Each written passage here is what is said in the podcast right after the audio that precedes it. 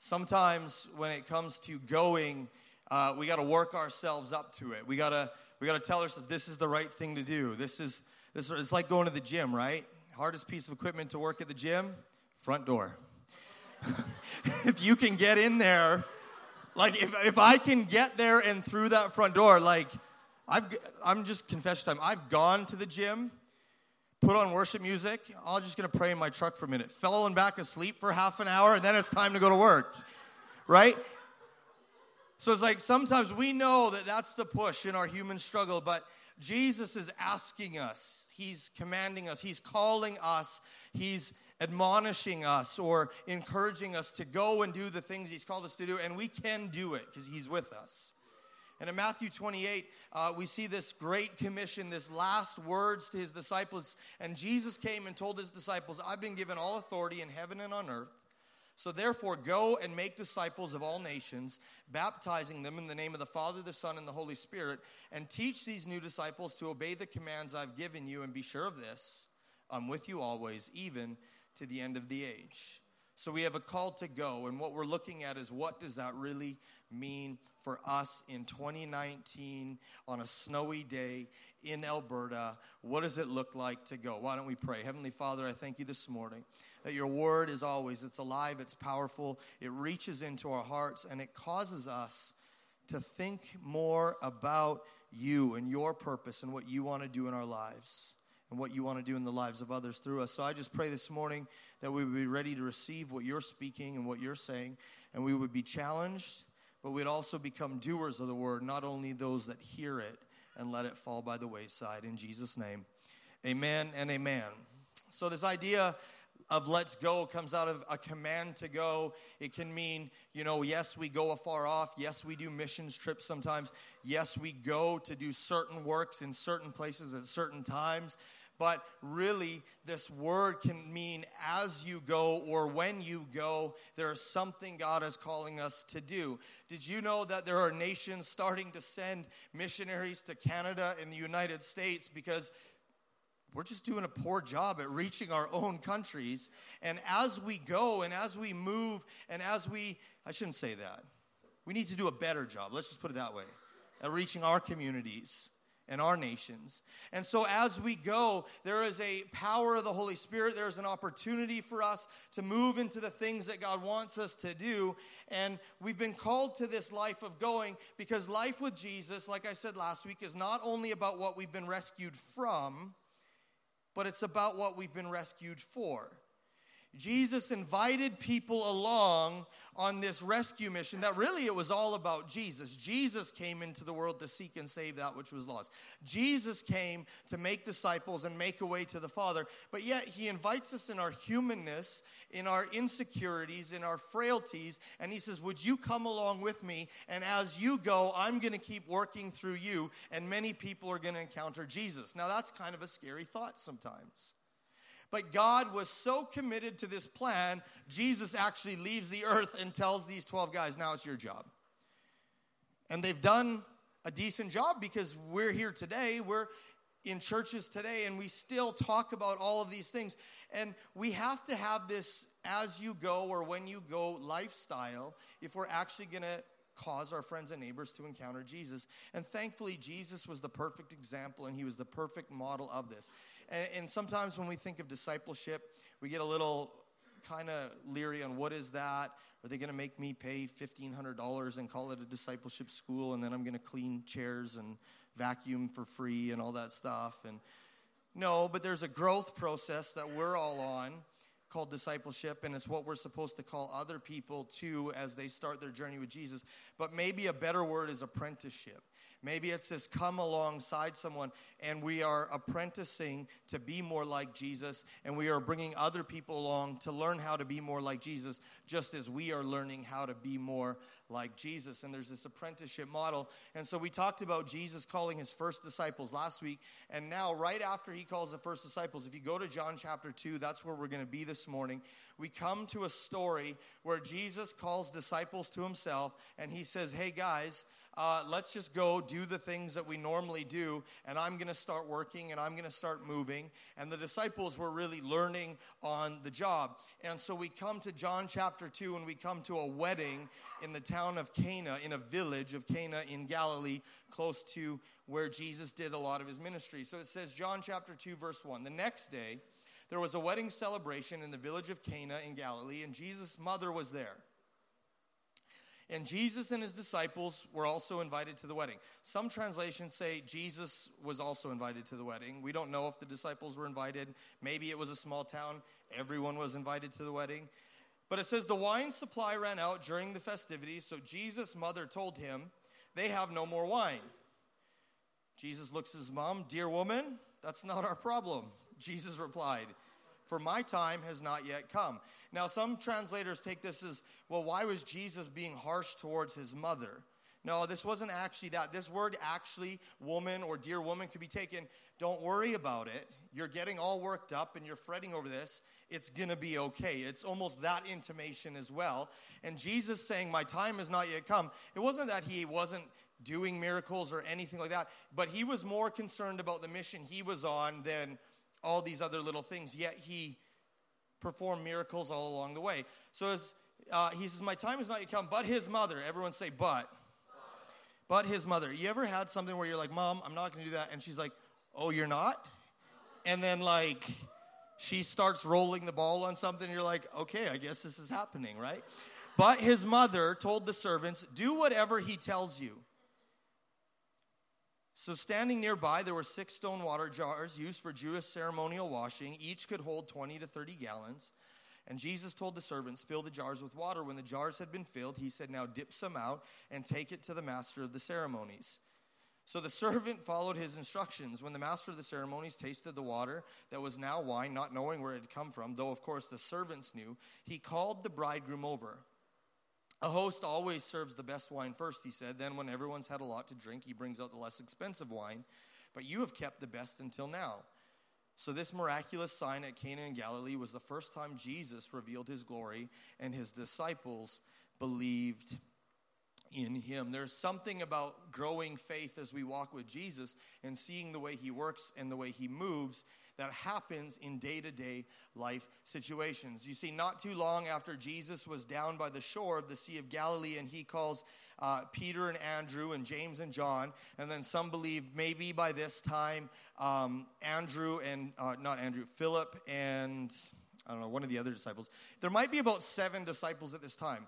So Jesus goes to a wedding, and all of a sudden he shows up with like 5 to 7 random guys, right? And it's like, this might be the reason why we put RSVP and the number of people you're bringing to things. But, I mean, he's Jesus, and maybe it was a small town, and everyone knew about it, and so it just happened to be, oh, yeah, we're all going to be at the wedding, Jesus, we're just going to go, and it was just kind of another day in the life in a town in Galilee, and this is just what you do. We're celebrating this couple who got married, and so they go to this ordinary, everyday life situation, and it's at this place that Jesus does extraordinary things.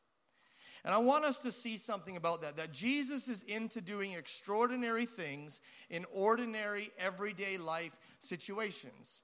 Because there's nothing strange about a wedding. Weddings happen.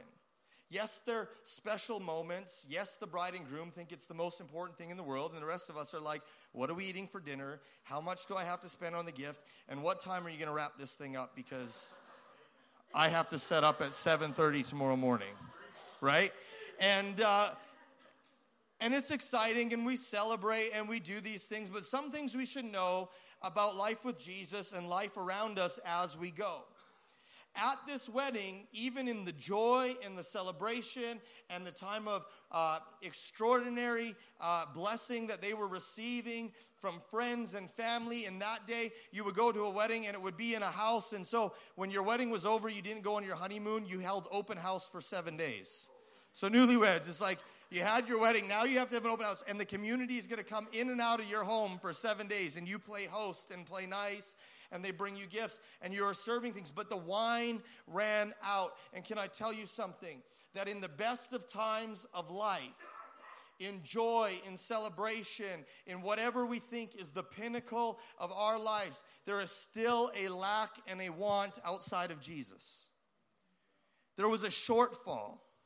Because when we look at this earth and this life and we think that the pleasures of life and money or friends or whatever it is going to fill us to the ultimate fulfillment, it comes to an end. It comes to a time where everyone goes back to their jobs.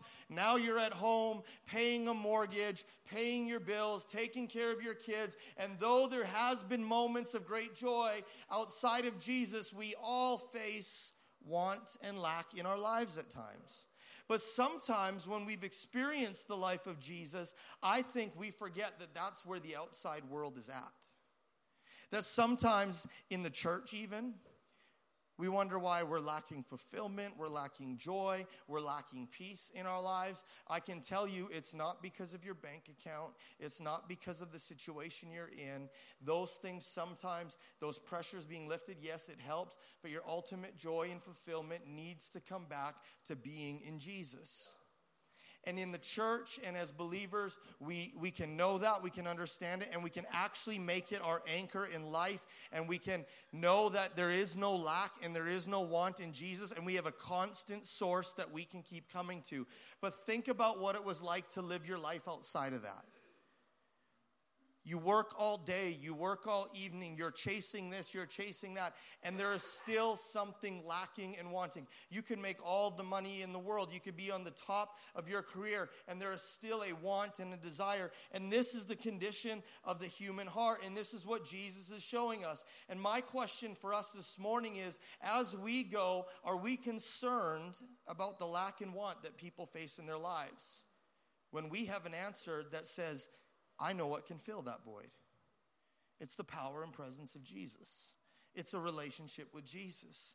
And we have to ask ourselves if we are concerned about their situation or their lack or their want. Because sometimes, let's be honest, it's very difficult because we spend so much time having to get our own fulfillment and fulfilling our own lack and want. But let me tell you that if you would say, Jesus, I'm going to be willing to pour into other people, he will keep pouring into you. That's just something we need to remember and understand. Second thing we need to know about as we go and when we go is that we must be open to listen to and be obedient to do whatever he tells us to do. In the Passion Translation, it says, Then Mary went to the servants and told them, Whatever Jesus tells you, make sure you do it. Now, this is where life and faith with Jesus and hearing the voice of God and the Holy Spirit gets a little interesting. Have you ever had to share your faith and felt God saying, I want you to share your faith, or I want you to encourage that person? Anybody? You know, kind of felt that? You're like, he's going to make me put up my hand. I don't even want to put up my hand. Now he's going to tell us to go share our faith. I've done it. I've been on vacation, and that's fine. Jesus, I'll work on my vacation for you. You know, you called me. I've been on a vacation where I don't have my kids, so it's just me and my wife, and we're away for a weekend. And then an opportunity comes to minister to somebody, but it's just the two of us. Like, I don't even have my kids here. Like, sometimes, no, I shouldn't say that. I love my kids. But I'm alone on a weekend away with my wife, and a ministry opportunity comes up.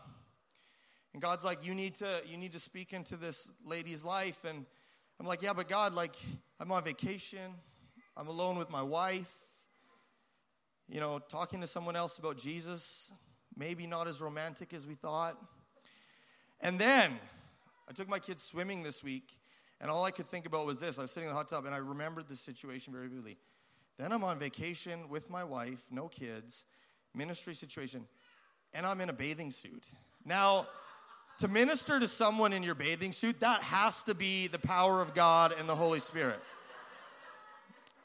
Because in that moment, there's no way God, without God, anything of, like, is happening through me and my giftings, okay? So I did what any good pastor would do. I started the conversation, and this lady starts telling us about her family life and her kid who's almost done high school and trying to figure this out. And right now she's living on a boat with this guy, and she starts telling us, I'm like, oh, man. And I'm like, hon, like, why don't you talk to her? And so we start talking to her. And then I did what any great pastor do. I left.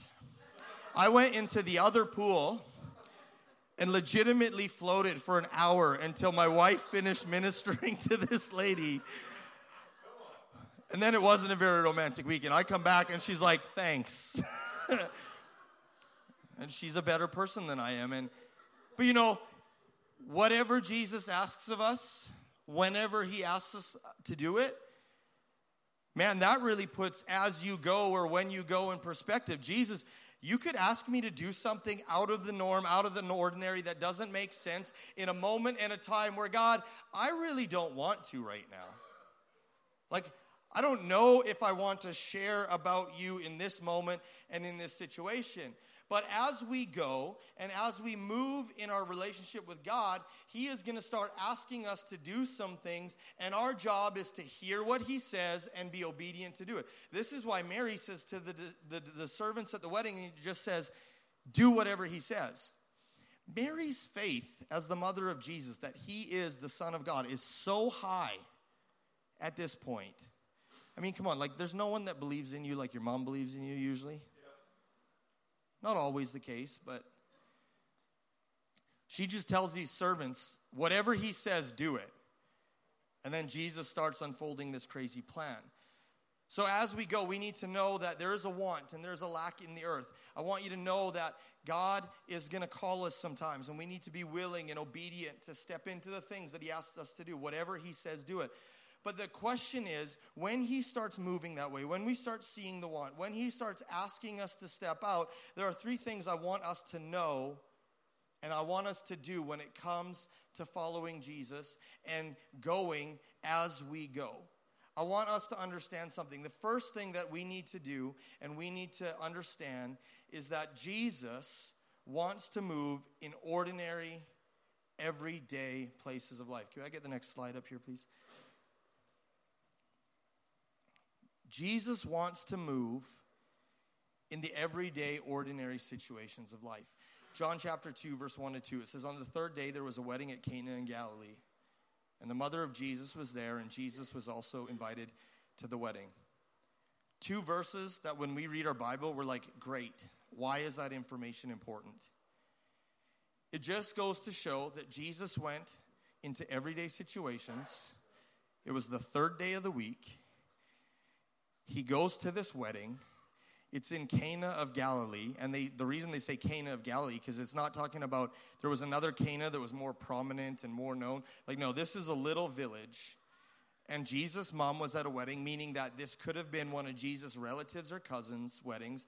And Jesus' mom was helping with the preparations. Mary's helping with all this stuff. And so Jesus went to the wedding, and he went with his disciples. So we have a wedding, a small town, which probably at this point was somebody's open house. And Jesus goes and he starts doing miracles and extraordinary things. And can I tell you this morning, Jesus wants to move in the ordinary, everyday situations of life. He wants to move in your home. He wants to move while you're giving someone a ride to work. He wants to move when you walk into a coffee shop. He wants to move in all of these situations that are seemingly unimportant and random and just a bunch of errands. He wants to move in all those situations everywhere we go, turning the ordinary into the extraordinary moments of life. See, why a wedding? Well, I would say this, because he was at a wedding is a happy place. Sometimes I think we only share our faith when people are hurting and broken, and then we're like, oh, now Jesus can help you because you're in a bad place. No, Jesus can help them when they're in any place. A wedding's a happy place. It's an exciting place. So next wedding you're at, instead of looking for someone single, you know, start talking to people about Jesus, and the single ladies will find you guys, okay? Oh.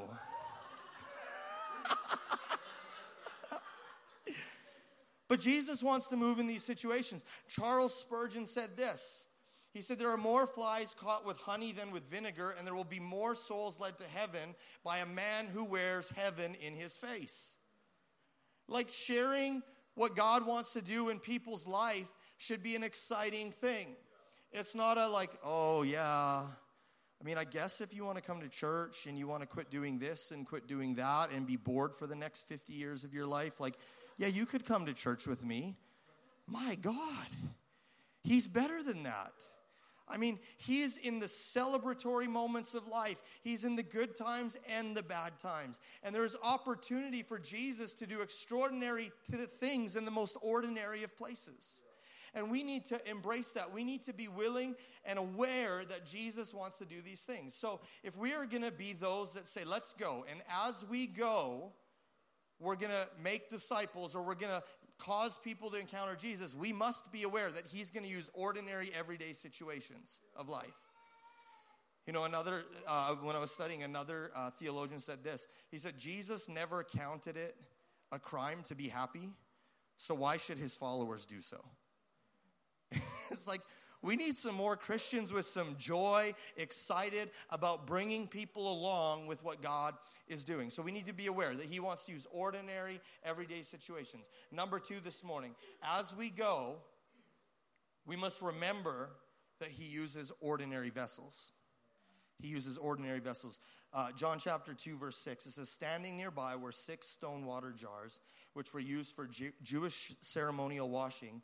Each could hold 20 to 30 gallons. These were stone clay pots. They weren't works of art. They weren't these big, bright things. They were literally a pot that you bought so you could put 20 or 30 gallons of water in, so you could put a dish into it or a cup. And when people would come in your house, you would wash or rinse the dust off their feet, or say, oh, you need to wash your hands before dinner. And you go like, it's like, it wasn't the most elaborate of spaces in the house. It wasn't the most elaborate vessel or item, but there were 6 of them standing there, and Jesus says, I want to use those. And we have to remember that we might look at our lives and think, I don't have this gifting or that gifting, and I'm not shiny in that area, or I'm not like an extraordinary person. Jesus didn't look for that all the time. He looked for ordinary vessels, stone, clay pots. In our frailty, in our humanness, in our weakness, in the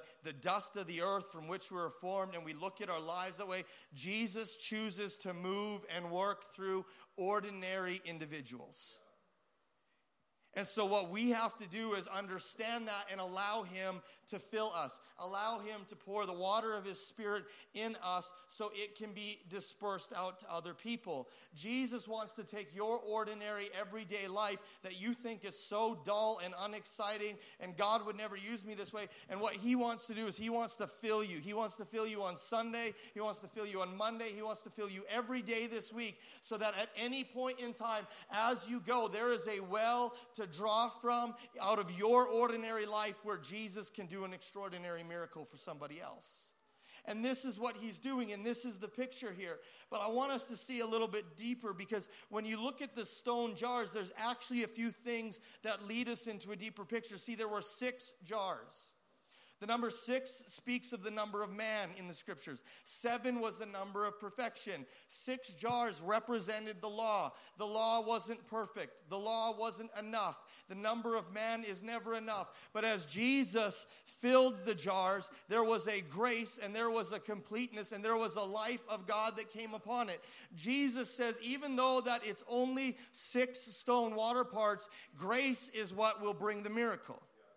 And so we can look at our lives and we can say, I'm not enough. I can't fulfill all that God wants me to do on my own. I can't keep the law. But when you are filled with the grace and life of Jesus, all of a sudden grace supersedes all of those insecurities, the law, and all of those things. And so it's 6 jars representing the perfection of the law and imperfection of the law in our lives. And then they were filled with the new wine of his grace. The water turned to wine was the Holy Spirit, representation of the Holy Spirit, and the new wine which he poured out was the grace and life of God, full of life, joy, color, and all the things that God wants us to experience. But when you add those things together, what you get is 180 gallons of wine in those 6 pots. Guys, that's like 750 bottles of wine.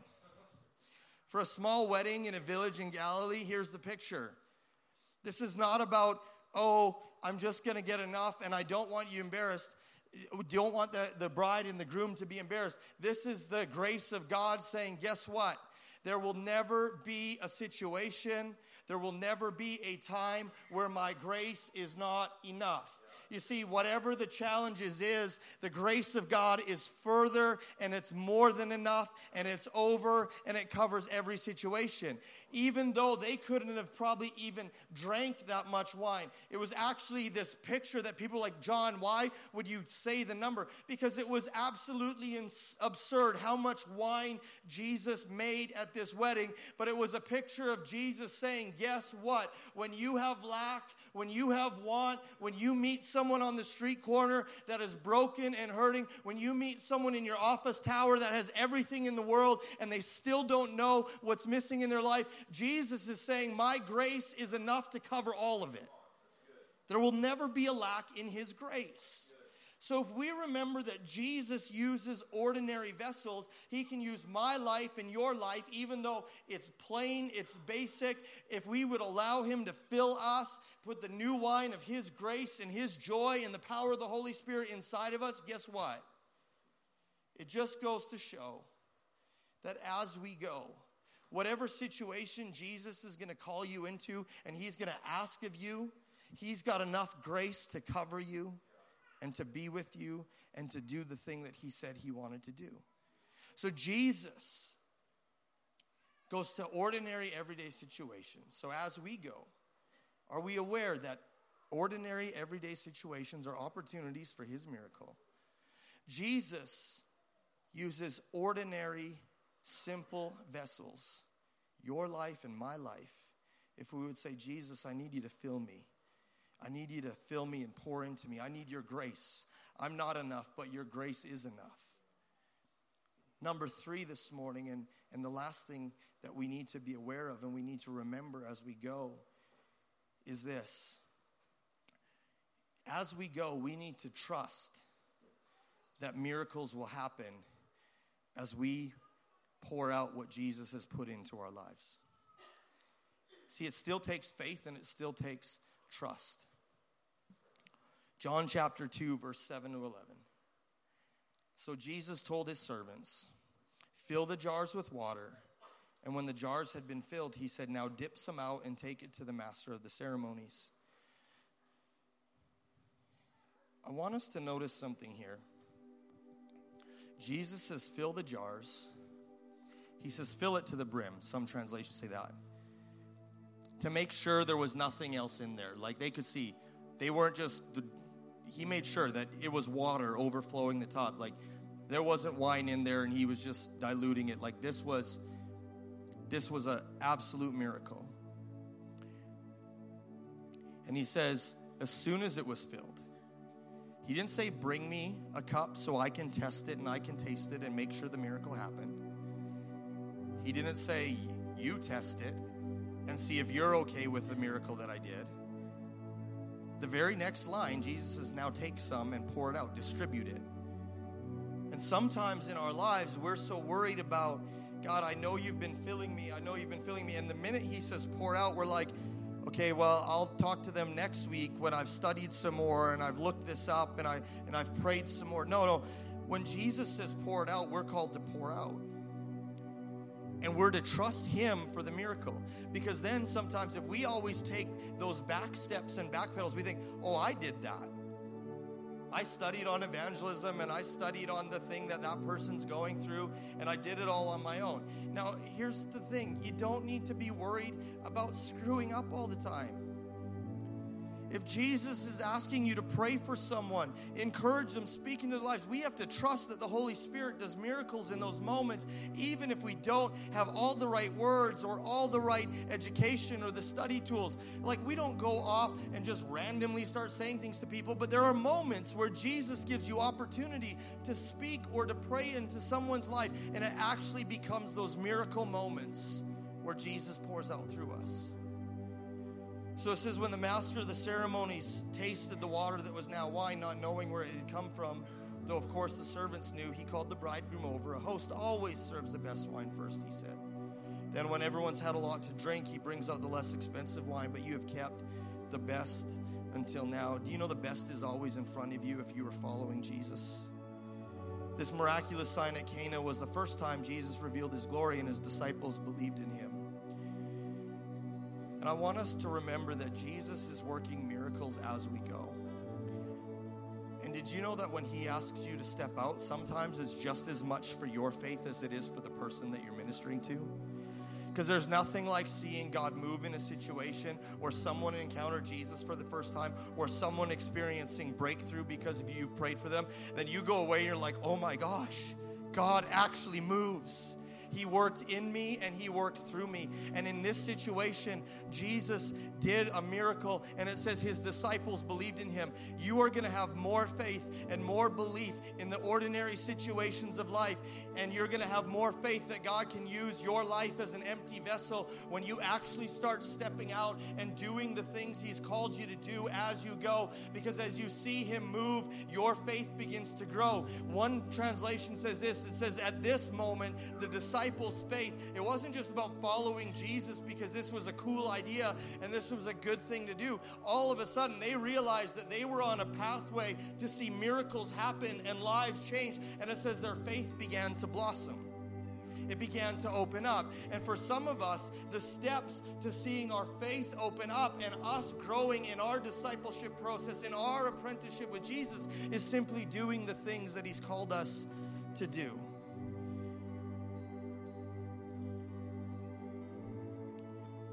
So why don't we stand this morning, and if we're going to trust miracles will happen when Jesus pours out from our lives, we need to trust that he's actually working miracles inside of us as well.